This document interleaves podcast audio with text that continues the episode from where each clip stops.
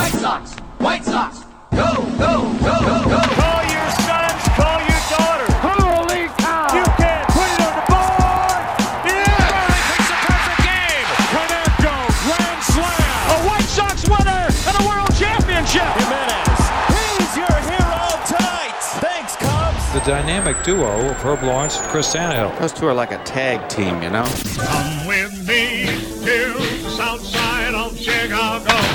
Hi, this is Jim Thome, and the best White Sox talk is on Locked On Sox podcast with Tanny and Herb. Hello and welcome back to Locked On Sox. My name is Herb Lawrence. You can follow me on Twitter, Ecnerwal23. That is Lawrence spelled backwards 23, Rob Ventura's number.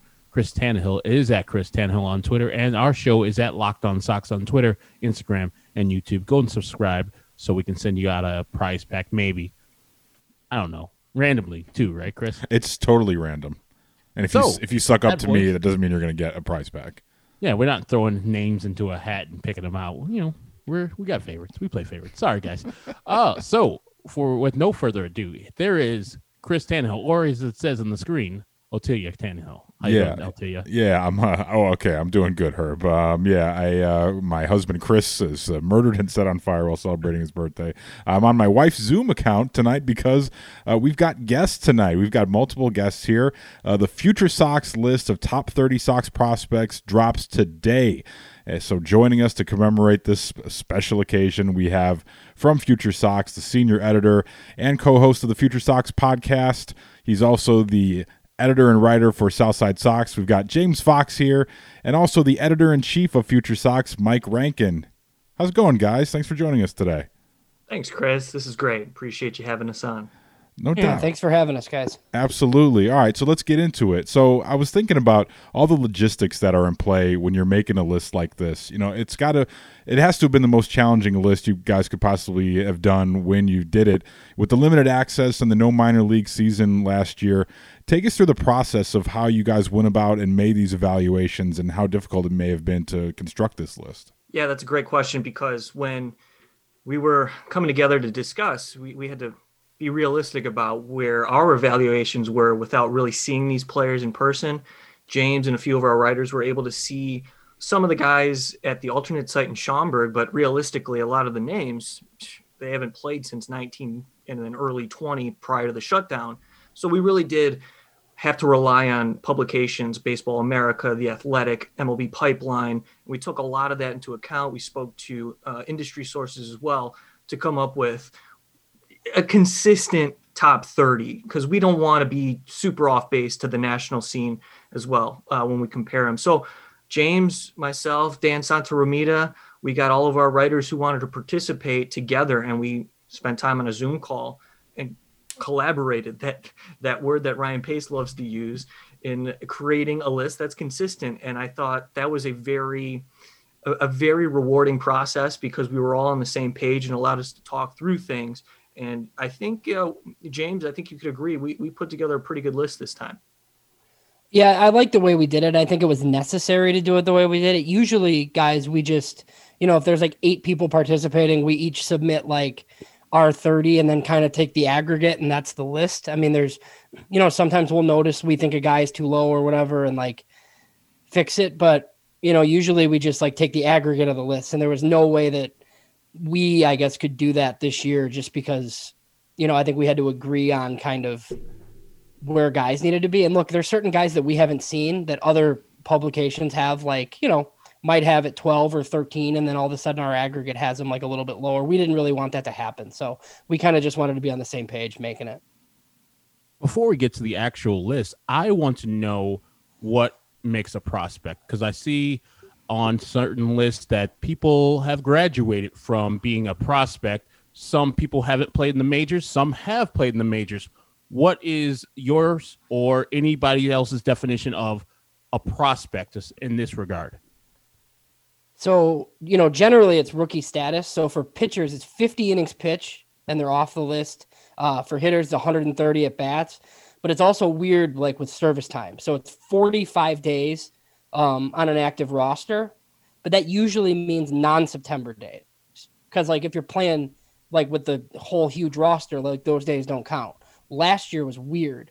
Um, so we counted September days last year because it like everybody played again, you know, with the normal roster. So Baseball America is the only publication they don't consider service time at all. So they just do 130 at bats, 50 innings pitch. So if you were to look at their list, they have Cody Heuer, Zach Collins, and like Matt Foster on it. Nobody, they're like the only ones though. So everybody typically just does rookie status, those three things, and then that's how they graduate. So there are some guys on like lists that are like five at bat shy right now, and they're going to be off like after the first weekend of games or whatever, and then there'll be new guys on. So there had to have been some arguments along the way about where certain guys happen to fall on the list. Uh, take me behind the scenes here. Who's who's got the veto power in terms of like, okay, I am the I am the overruling body here. This is my list. Damn it! How do you guys, uh, you know, sort through that when you're talking, uh, you're trying to work out your consensus with all all the people who are uh, working for Future Sox? So I think uh, in this process, we made sure to take the opinion seriously of those you know, fringe prospects at certain ranks. Um, they had to have seen them, right? So those are the priorities. When we talked to our guy Sean Williams out in the Arizona League when he was giving us evaluations of the 19 year olds, we really did take that seriously. Uh, as well as when James and our guy Sleepy Harold, Steve Hasman, seeing these players at the alternate site in Schaumburg, you know, they have the priority in saying, okay, what did you see? Because the last time I saw a lot of these players was spring training 2020 and 2019. So, uh, and then we just have the the group effort. You know, I think it's it's a democracy the way we did it. So if three people said this and two people said that, well, then we're going with this. And I think James, when we were going over things, I think the consensus was there across the top six, seven, uh, but below that, then a lot of the conversations started to get interesting. So I'm really looking forward to the readers uh, giving us feedback and seeing what they think of our list. Yeah, because I think three and four um, like three and four is a little bit controversial and it didn't go the way I necessarily like thought it would. So I guess like what do you guys think with Nick Madrigal and Garrett Crochet? Who do you have three? Well, for me, I would probably have Garrett Crochet as the three. But, you know, I don't watch these guys. I trust your opinion over mine 100%. I just think of what is this player going to project to be in the majors long term. And I think Garrett Crochet will have a better career than Nick Madrigal. It'll be close, but I project him to be the better player of the two. Well, using that logic, Herb, I think I, you know, I, normally we're lockstep on where we're, we're the uh, the not anti magical show, but we're just like the okay, whatever, enough of, of, Nick Magical. But I think if you're talking about grading out an entire career, like mm-hmm. I think you can pencil him in there at second base, and you know what he's going to hit for the most part you know, he had a shaky year defensively in 2020 in his limited appearances there, but I think you know he's going to give you a good glove out there. So I would think Magical would be the guy that's like more surefire just because of injuries with starting pitchers. And it's so it's such a, a, a roll of the dice when you're talking about top tier arms like that. You know, it's only a matter of when sometimes with these guys. So that's why I would say Madrigal probably would be would go ahead of Crochet in, in my so book. One of us is going to be right in a second. yeah, yeah. See, so, that's the that's the interesting part of that conversation. We take all of that into account, and you know, we're looking at the upside with Crochet, and then as a position player, you see the value in the day to day. In Madrigal's case, so that's that's what we do. Those are the types of discussions, for example, uh, that that went on in that group call um, that put together the 30 list. Yeah, and like the list is like technically out once people can hear this, right? So like we, you know, we have Garrett Crochet at three. I sided with Madrigal at three, and like most of that was just like safety for me, just because like I think we were we're under the impression that the White Sox actually believe Garrett Crochet can start, and I think he can start, but I just I worry about their plan for him. Like I just I don't know. After seeing him in relief, I'm still apprehensive to the fact that like I, I just I'm not sure he's ever going to start because he's never going to have the innings.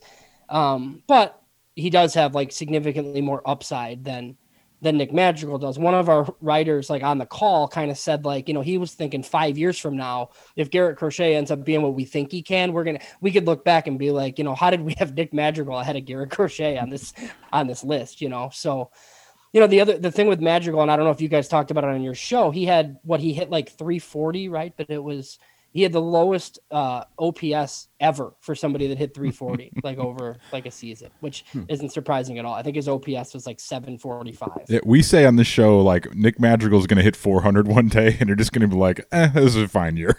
like, what, what did he do for you? You got on base at 401 or whatever, you know. But the thing that's the funny thing about Crochet, though. You know, they have this plan for Michael Kopech and his innings, and they, they want him to be a, a, a starter by the time the year's end. But I worry, no, I don't worry about it because I think it's the best thing for the ball club now. But you know, my concern with Crochet in terms of his big picture development is that he's going to be a guy that's going to be used as your Andrew Miller type super reliever, you know, when Bummer's not in there. So like they're just going to use him. They're not going to have him on a, a, strict plan as they will with with Kopech, and that may be okay for this year, and it may get a ring out of it. But in terms of his overall development, I don't know where that leaves you with him, especially the, what we're looking at next year and a possible work stoppage. It's really con- it's kind of concerning, big picture anyway. That's yeah, ex- yeah. That's James. Like we talk about this all the time, right, on the podcast. The future of Crochet is it beneficial to have him a part of this win now White Sox to potentially jeopardize the fact that he could be a long term starter? Like that's what we want to see. We want Crochet to be a starter. I just think the problem is like we don't know how many innings he's allowed, right? So like if I knew that, it would help me, right? Like if he can throw 80 innings or 90 innings, then sure, throw 90 of them in Chicago instead of 25 or whatever, like in the minors, and just do them all here, which like I understand. I just, you know, like I, I just don't think he's going to throw 90 innings in the big leagues and then they're going to jump him to 140 as a starter in the big leagues next year. I just don't see it. So he might be Josh Hader. He might be awesome. I just, you know, I, I wish he's like, he would be afforded the chance to start at some point because I think that's what they drafted him to do. And the last thing I have for you before we get to the meat of this list is we see with these trades this offseason a lot of 18, 19 year old high upside, very far away from the major league guys getting traded for big time guys like Yu Darvish and the Padres swapping picks. Are there available guys in the White Sox farm system right now that are comparable to the guys that the Cubs picked up for Yu Darvish? Yes. Uh, and that's very exciting because when you look at you know deeper into the system. And a lot of these 19 20 year olds who are listed in our top 30 have value to land a top player uh, whether it's a starting pitcher or whatever Rick Hahn deems the team needs. It's it's a very interesting situation the White Sox are in because I think this year there's going to be a lot of teams selling and not a lot of teams buying. And for the Sox to have this type of depth and especially like you were talking about the value of these 19 year olds they stockpiled over the last two drafts and internationally too. There's a lot of young international prospects that the jury is still out. Some of them and we could talk about this as, as the list goes on here that haven't come stateside yet. So what are the scouts deem is is the value of these guys? But i know that if you base a trade around maybe a, a high end close to major league ready player in the system or even a major league player at the Sox in the big leagues and then throw in some complimentary 19 year olds, the Sox have, I think, among the best position in terms of teams that are uh, capable of doing that. So that's something to keep an eye on. Yeah, like I, you know, I, I think the guys need to play though, right? So like they're on our list, but we just like don't know. They have so many guys that are going to play like in low A Kannapolis for the first time that could like fall on their face and never be heard from again. Or you know, they could be in the top 10 of our list next year and, you know, they're like prime trade candidates. Because at this point, like they should be loading the list up with like high school draft picks and like young international guys specifically to trade them because they're, you know, like you, you just, you need that capital. Like Herb said, it's like the currency right now. Nobody's trading for 24 year old college guys that were picked in the first round two years ago. Like they want 18 and 19 year olds. And, you know, I don't think that the Sox have have some and they have more on the pitching side than on the position player side, but we just we have to see these guys play finally and it's good that they're like going to. One more quick one before we get to the list itself and some of the guys on it. Do you think that's a philosophy in baseball that's that's changing in terms of the high upside high school kids? Is it is it symptomatic of the pandemic and saving money and not having to pay these guys for a long time, or is it sort of a, a shift in philosophy in the way teams are looking at things? Is it maybe the work stoppage looming next year? Like what spurred this this change, and is do you think this is going to be around for a while? This the way they look at these uh, young kids now. So I, I think like looking at it from like the like even the Cubs perspective, like I for whatever reason like top top prospects that everybody's heard of like don't get traded anymore. Like I think Luis Patino went to the Rays. He's like similar to Kopech in value, but other than that, like those guys just like I don't know how like these teams are able to just say like these five guys are off limits and they still make trades, right? So instead of taking an older guy, then you'll take four 19 year olds, hoping that two of those guys are on a top 100 list 18 months from now, right? So you just like take guys far away. It's what Preller did with Fernando Tatis. It was the Sox were never trading Tim Anderson. They weren't trading Carson Fulmer. They should have, but they weren't. And they took a guy way down the list, and like you know, it ended up panning out. I, I just think that's what it is. You just they you'd rather gamble on upside and trust your scouts than take a guy that you know might be to the big leagues quicker, but not as not as good potentially. And something real quick that I'd like to add, I think something that plays to this as well is the evolution of the athlete. I mean, we're seeing these younger high school, college players developing at such a more efficient rate with the technology and also just you know the the science in maintaining your body. And you see the young players come up and play in the big leagues quickly and then those are the players that organizations are investing in long term on and especially in the white sox case on their terms. So it, like what james is saying you take a risk on a high upside play multiple high upside plays one of them pans out you got a Fernando Tatis for 14 years. We're going to take a quick timeout here on Locked On White Sox. And on the other side of this break, you're going to hear about some of the guys in the top half of the top 30 list. We'll get to Andrew Vaughn at number one. Does the bat play? We'll talk about some of the guys in the bullpen and maybe even see if we can figure out this outfield logjam we've got going on here that some of you guys ask us about during the mailbag segments. But keep it right here. We're back with James Fox and Mike Rankin of Future Sox right here on Locked On White Sox. This episode of Locked On White Sox is brought to you by our friends at betonline.ag. BetOnline is the fastest and easiest way to bet on all your sports action. Now, pro football may be over, but betonline.ag perfectly seams right into NBA, college hoops, and even the NHL, which are all in full swing right now. And don't forget, folks, MLB futures. Herb and I are going to talk about some of those futures bets that you can place at betonline.ag. You want to know what the White Sox odds are to win the division? What about the pennant? What about the World Series? You can go to betonline.ag now and check out those odds. We're going to bring you our futures show coming up before the end of spring training here. We're going to place our bets from betonline.ag live on the show.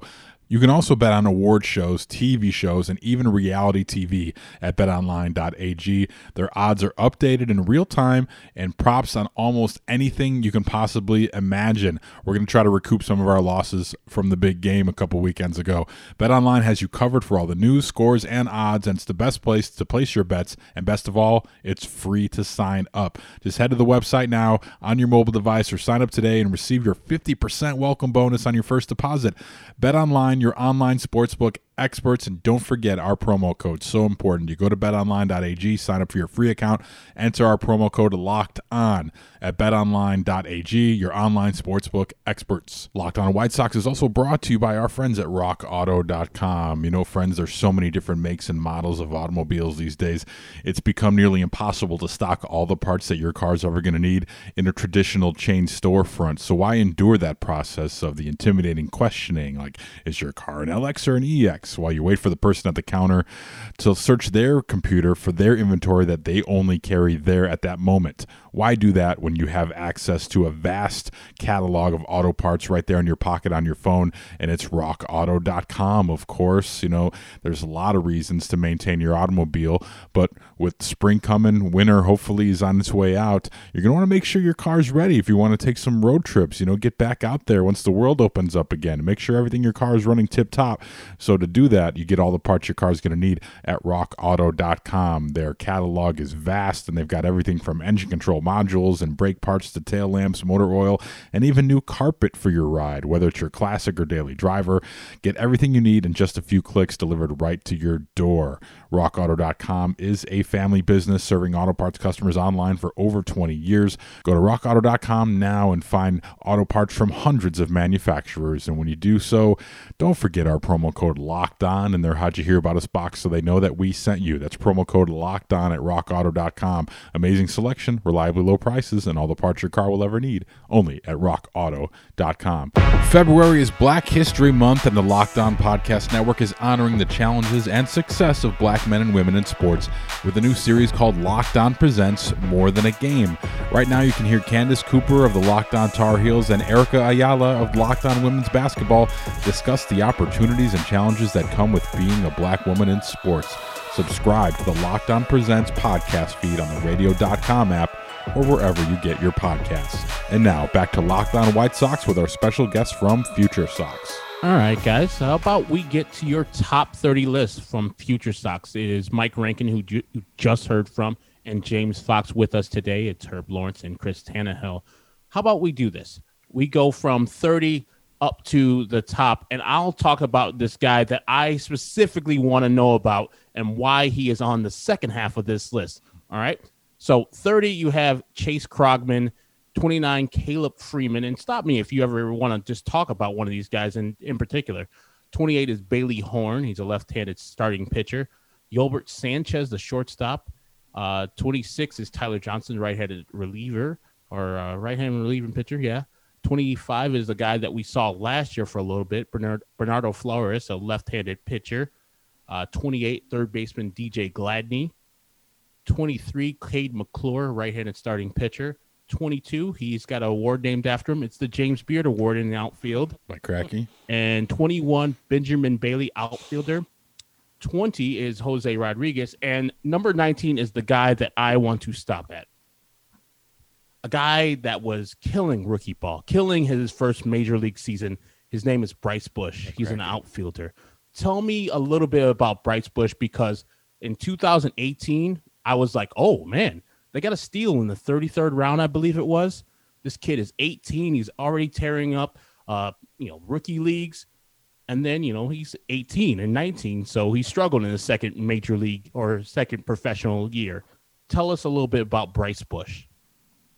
So in his first professional season, his first full professional season at 19, he took on low A Kannapolis. I mean, it's full season, you know, single A. And that was a lot on him. Bryce Bush is a very athletic, uh, smaller in stature, but he's got a lot of power in that compact frame of his. And we're kind of we're we're thinking about where he's going to land. You know, he's listed as a third baseman, also can be in an outfielder, but his bat generates so much power. His hands are fast and a lot of bat speed. So you see the exit velocity when he connects. That's why you fall in love with a Bryce Bush. And he's, you know, he's pretty athletic. The concern that we have is how that'll translate wild swings, swing and miss rate, where he's going to play defensively. And like we we discussed the the problem with losing out in evaluating in a season last year. These guys are playing by you know doing their own things. How did that affect a guy like Bryce Bush? And without you know to extend on that, without a Great Falls, a short season rookie affiliate where 19 year olds, not necessarily Bryce Bush, but other 19 year olds can work on their craft before hitting a full season. Like, how does that impact their development? And in Bryce Bush, Bush's case, I think it humbled him. The White Sox pushed him in nine when he was a 19 year old at full season canny. So with a full season now, you know, we'll see how he develops. But yeah, the the upside is there because of that bat. The exit velocity is something that you fall in love with with the Bryce Bush. Well, and he had he had injuries too, and he he had like an eye issue, so like he legit couldn't see, and then got glasses, um, and was better, I think, to close out the year. But yeah, just like you know, super aggressive northern kid, but he you know really good bat speed, big power.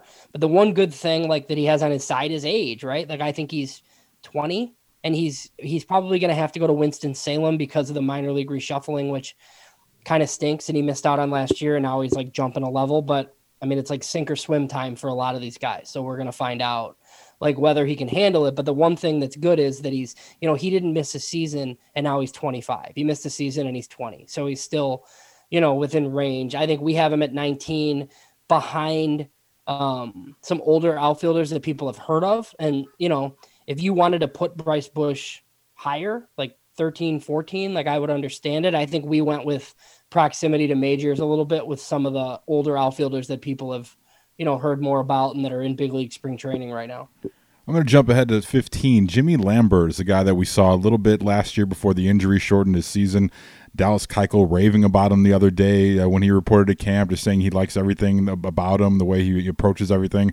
Where do you see his fit, Jimmy Lambert's fit, on this version of the White Sox? Like, there's not a whole lot of room in this bullpen. You know, I don't know if he stretched out enough after the injury to for a spot start, maybe an opener type situation. But where do you guys see him uh, his role in 2021? So, you know, I think they're probably going to start him in Charlotte. He'll probably start too. I don't know why. Like I, I guess I assumed after the second arm injury that he might be like a reliever full time. Um, but apparently not. Apparently he's he's fine, and they can they can have him start and still pitch out of the bullpen in the big leagues if they need to. I mean, I think he's competing for like a big league job in some fashion. But I mean, look, if there's unless they have a bunch of injuries, like he's not making this team. Like they're they're too good on the pitching side right now. But he's that's a good guy to have in Charlotte. He looked really good last year uh, for the limited amount of time that he was there. His stuff really played up in the bullpen. Um, so yeah, I mean, we have him at 15 because he's a, you know, we think he can still start. Um, if he was relief only, he'd probably be down a little bit further. But you know, with that chance to start, that's why we have him where we do. And I think, look, I think he'll probably he'll probably factor in. He just won't. He just won't at the beginning.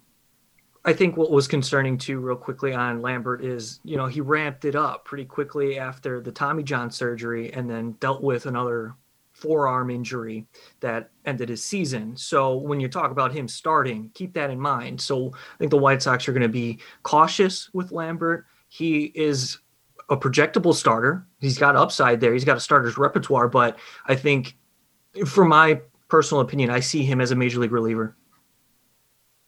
And the guy right ahead of Bryce Bush is a guy we saw last year, local product from Downers Grove, Zach Burdi.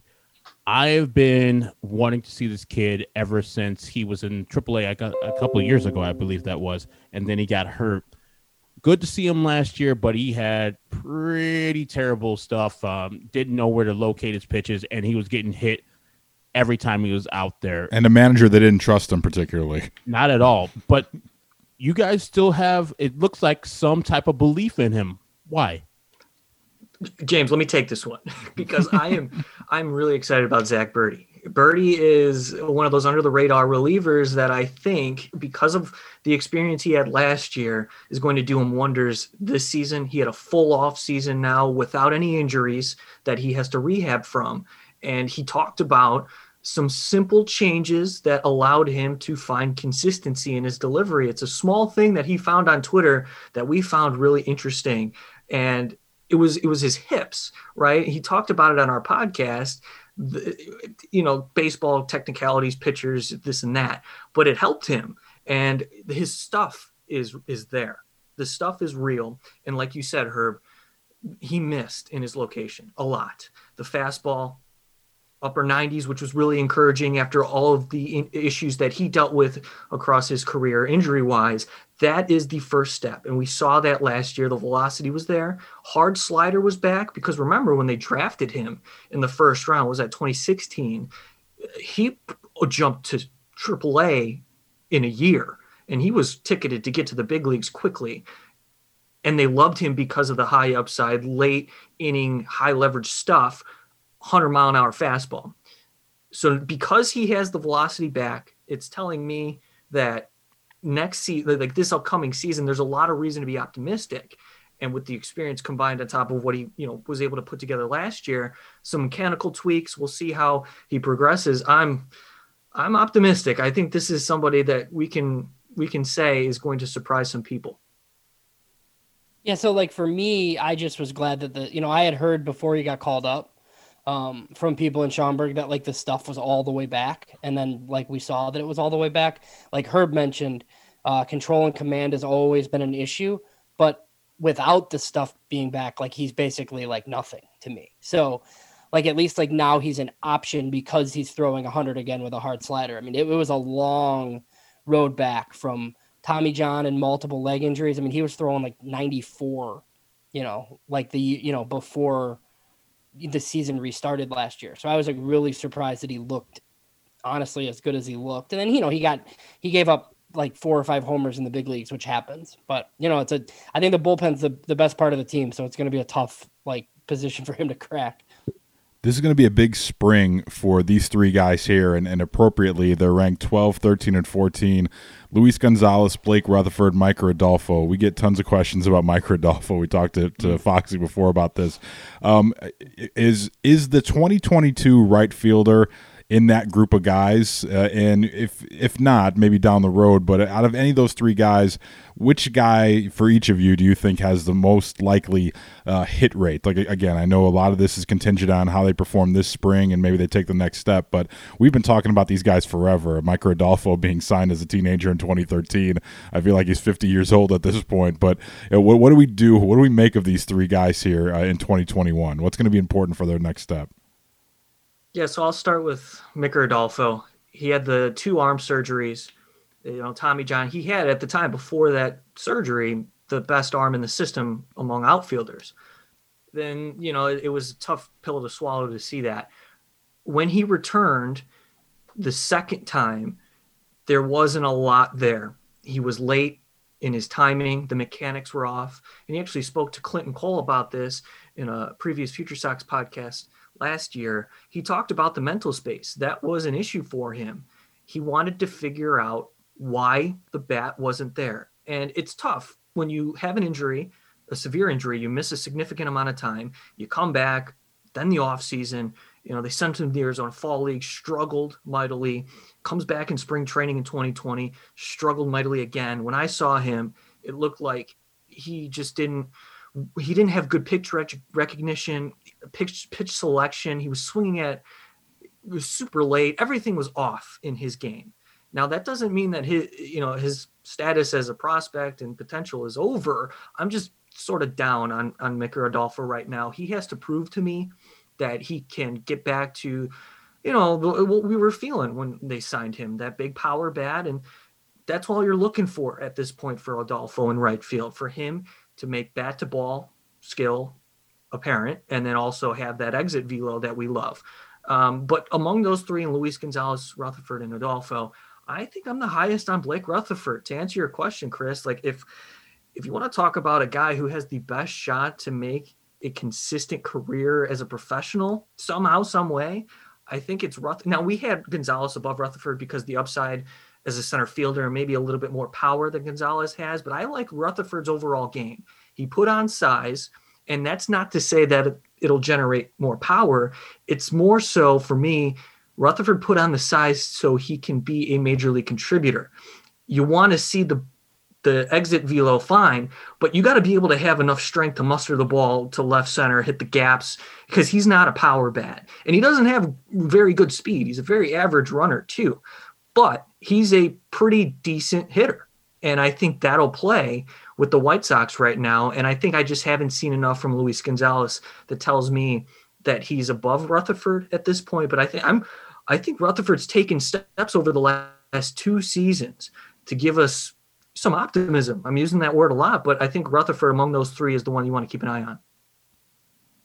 Yeah, so I mean, you know, a lot of scouts think Rutherford is left field only because of the throwing arm. So you know he's going to have to hit. He's going to go to Charlotte though, which which helps, and I think they still have some of the juiced up baseballs down there. So I hope Rutherford hits enough to get traded for something. That would be ideal for me. Um, I had him a little bit lower down on my personal list, and then you know Luis Gonzalez I like, but I don't think he could start in right field for the White Sox if that makes sense, right? Like I think Luis Gonzalez, if he was on the Pirates, he could be their center fielder for you know three years during a rebuild and have some value for you know teams that are bad and i think he can play in center and be fine but you know for a for a team trying to take first place in the division luis gonzalez is probably a fourth outfielder type for the sox because of the center field value. He's just not going to hit enough to play in a corner i don't or for enough power to play in a corner i don't think. 2013 the white sox drafted tim anderson in the first round. Since then whew, it's been tough. Carlos rodon carson fulmer zach collins and we just talked about zach burdi the guy in 2017 is the guy that I want to talk about. From Missouri State, it's Jake Burger. We know his story. He's got the Achilles uh, tendon tear, multiple tears. Um, how's Jake Burger doing? And I know James, you were down there in uh, Schaumburg. I don't know if he was there at the same time you were. How's he doing now? Why is he on your list at I think 16 here? Yeah, because he looks great. I mean, he's he's uh, skinny. He like looks smaller than he ever has. And look, I kind of thought like that was a little bit overrated in the first place. Like he could play third at Missouri State. Like I thought he was going to be able to play third, even though he was like a little bit bigger. Now you blow out to Achilles, who knows? But the thing with Jake Burger, he's always been able to hit, and he can still hit. So I think we had him, Mike. I think we had him like thirty two lists ago, and that was back when we kind of thought his career like is probably over. And then he plays in the college league last year. I saw him personally twice in Schaumburg, um, and he looks like pretty much back. I mean, but the thing with him too, he hasn't played higher than A ball. So we're gonna find out how important like minor league baseball actually is, I think, this year. Because I think they, you know, he's in big league camp. If Charlotte starts on time, are they gonna just send him right to Charlotte or are they gonna keep him in Arizona and send him to Birmingham? I don't know. But he's he's gonna be in an advanced affiliate. And uh, you know, after these top four guys that we're going to talk about graduate this year, I mean, he might he's going to be back in the top ten, and he's on the forty man roster. And Tony La Russa today said that he's, you know, one of the guys competing with Andrew Vaughn. I don't totally believe that. I think that's just to light a fire under Vaughn. But you know, I mean, he's in big league camp, so he's he technically he's got a shot. What's interesting about Burger was prior to the 2020 shutdown, he was ticketed for a full season in minor league baseball, which was step one. We wanted him to be healthy, and he was. And then you saw him slim down a little bit the bat speed was there. He was open about his mental health, saying he's back in the right mindset and he's excited to play baseball again. And it's the right spot for him. I think the White Sox have invested a lot of time and resources in getting Jake Burger right. So this is going to be, like you said, a big year for him. And yeah, we had him at 30 because we just didn't know two two lists ago. And now, you know, he's climbing the list quickly because yeah, the bat is real. And that's why the Sox took him. It's still there. And as long as he stays healthy, you want to see him get that timing back, his body right, maintain a full season. Yeah, you, you never know. You mentioned Andrew Vaughn. Let's just get to him here. We don't have a ton of time, but uh, the number one ranked prospect on your guys' list is Andrew Vaughn. We talked about him a lot this offseason in terms of what to do at the DH spot. How confident are you guys that he can be the day one DH? Is the bat that good? Is is he a day one starter? Obviously, there's a lot of things, a lot of variables there. Maybe a long term contract is in the works for him. But uh, how the confidence level for you guys on Andrew Vaughn right now? Where does it sit? Well, I know Mike's super confident, and I'll you know I'll let him get to that in a second. But I just think on this team, it's probably fine, right? It's like not what everybody wanted. I think I I even would have preferred like another bat at DH and make Andrew Vaughn force his way. And I I just think that while we feel like this is aggressive, I think the Sox think they're being conservative because I think there's people there that wish they would have called him up and replaced Encarnacion last year.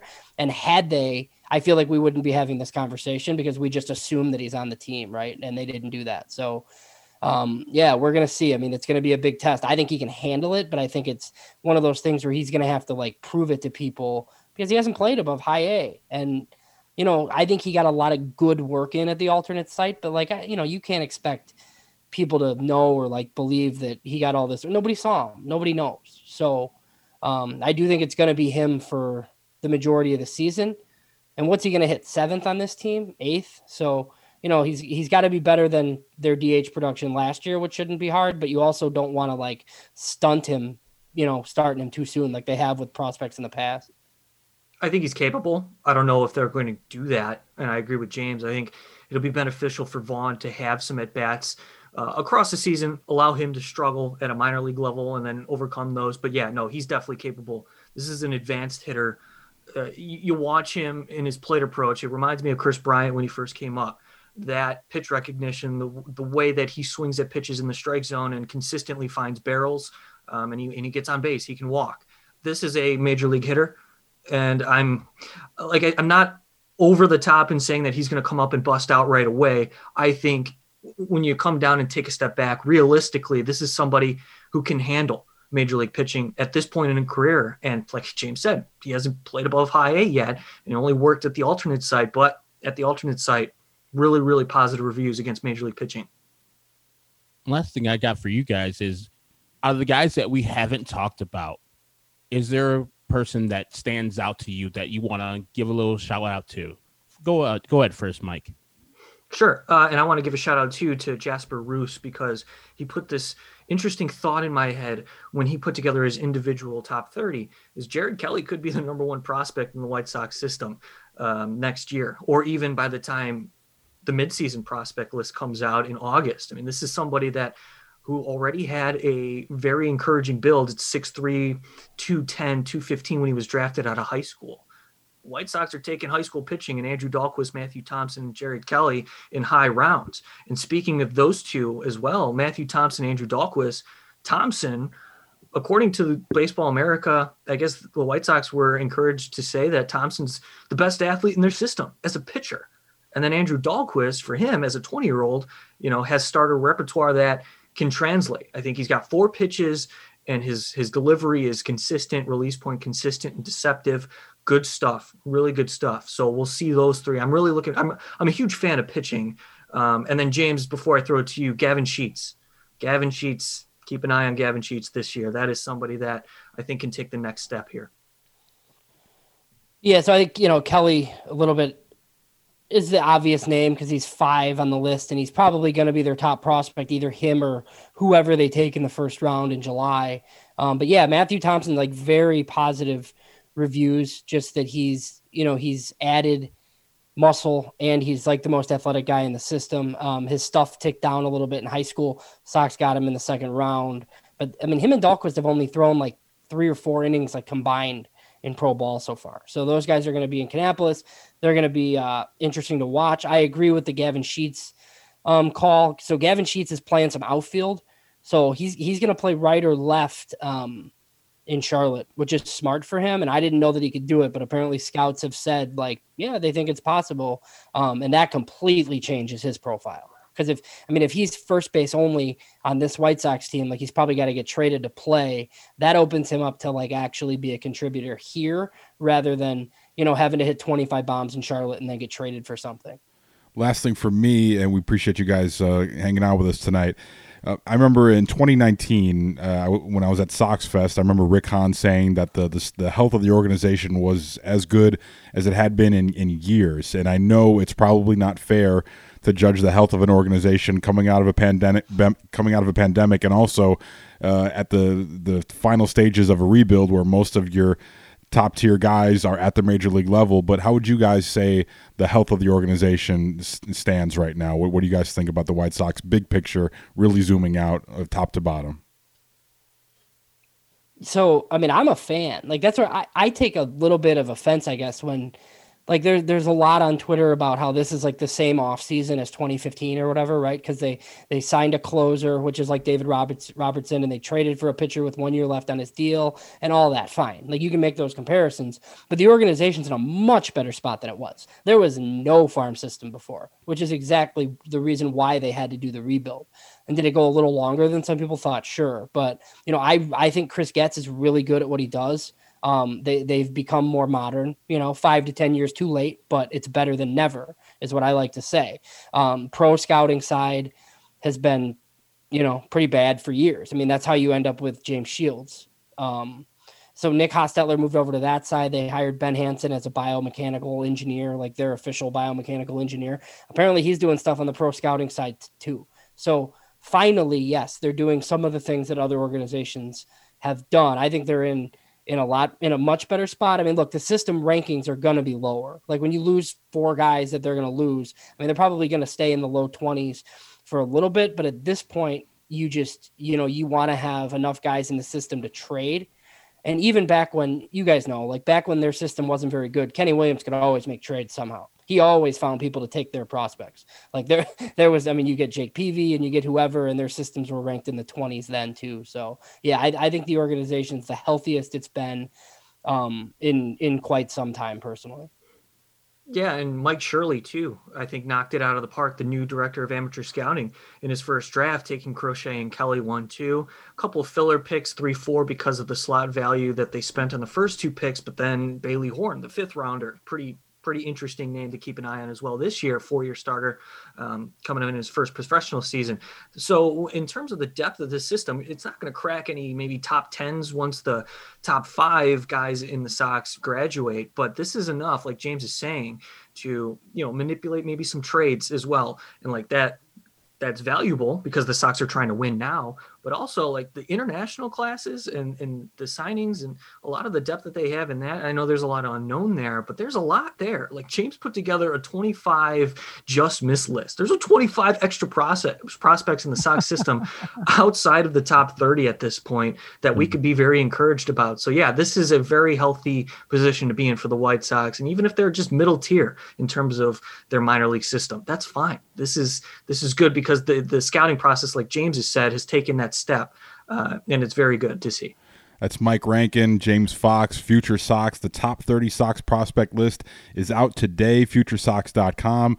Subscribe to the Future Sox podcast. They also have a Patreon as well, you you lucky dogs. Like we don't we can't do a Patreon uh, on our network. So like I'm I'm really envious of that. I would love to get Herb on a Patreon unfiltered once a week. No, we'd be canceled. Uh, but thank you guys so much for your time. Uh, we'll be talking to you guys soon, I'm sure. You know, we'll we'll talk around the deadline, maybe even before that and maybe talk about some of these guys' progress in camp. But we just thank you guys so much for your time tonight.